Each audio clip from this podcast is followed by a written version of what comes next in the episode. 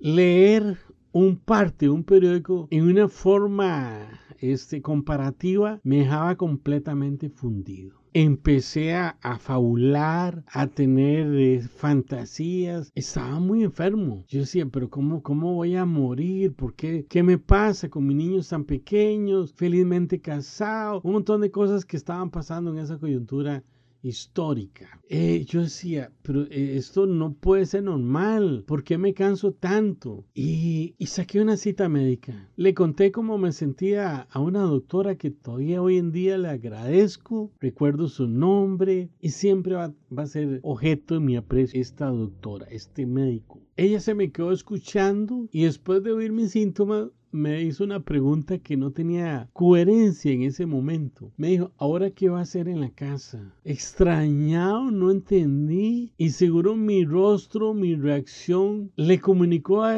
a esta doctora que yo no estaba entendiendo nada. Ella me dijo, tienes fatiga crónica por el estrés y te voy a incapacitar por dos semanas y te voy a mandar un ansiolítico tres veces al día. yo, un ansiolítico tres veces al día, wow, estoy mal. Y me dijo, no vuelva a ver noticias, no vuelva a leer periódicos, no haga nada. Si sus niños están pequeñitos, pase jugando con ellos en un parque, relájese. Al tiempo me fui recuperando, pero por primera vez me enfrenté a ese fantasma llamado estrés.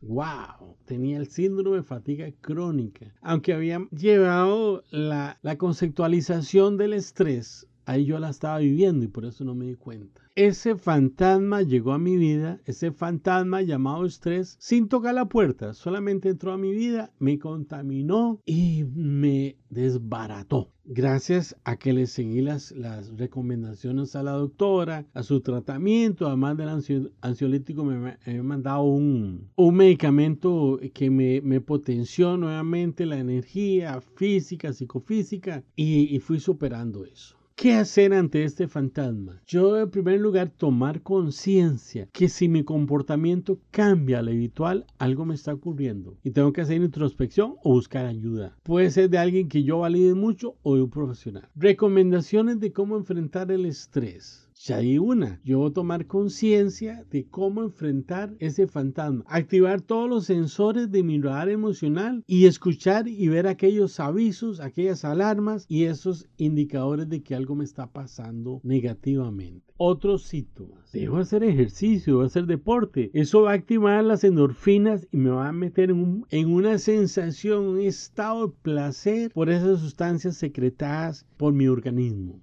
voy a, sentirme muy bien, que es todo lo contrario del deportista de alto nivel, que ya no corre, ya no nada, ya no hace ejercicio, ya no juega tenis, porque ya no va buscando la activación de las endorfinas para sentirse bien, tener un placer psicofísico riquísimo, sino que ya hace ejercicio buscando marcas con reloj en, mano. Entonces el atleta de alto rendimiento muchas veces deja de disfrutar su ejercicio por sencillamente sus tiempos. Debo hacer recreación. Qué rico es caminar por un sendero y admirar la, la naturaleza.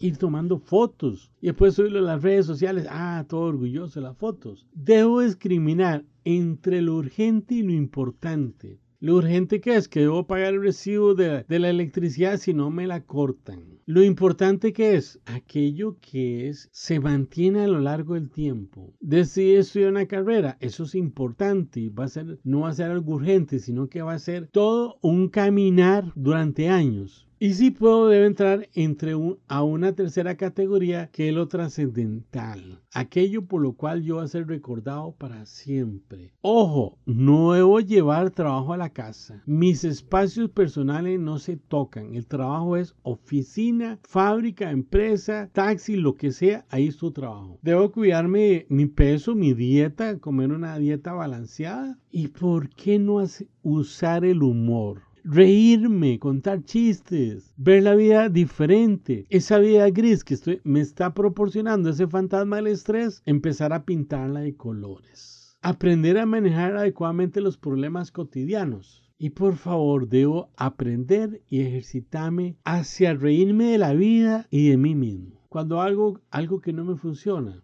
yo reírme de Roger y decir, ay, Roger, otra vez no lo hiciste todo lo que es bueno y funciona, debo acogerlo, debo tomarlo en la mano. Si para usted ver películas lo relaja, hágalo. Si para otro leer lo es, para otros escribir, para otros sencillamente ir a caminar, hacer un poco de ejercicio físico, pero también relajar mi cuerpo y mi mente, hágalo. E incluso muchas personas que ven estas señales de alerta no las hacen y mueren. Para ir terminando, Internet está lleno de artículos que me enseñan a vivir donde yo filtrar aquello que considero que todo es importante y no lo es. Es sencillamente algo urgente, algo que me está causando mucha presión. Debo tomar en cuenta que quizá la persona más importante de este planeta se llama Roger Vargas Porras. Porque si yo estoy bien, todo lo demás camina adecuadamente. Todo lo demás tiene un norte, tiene un camino y tiene un sentido en mi vida.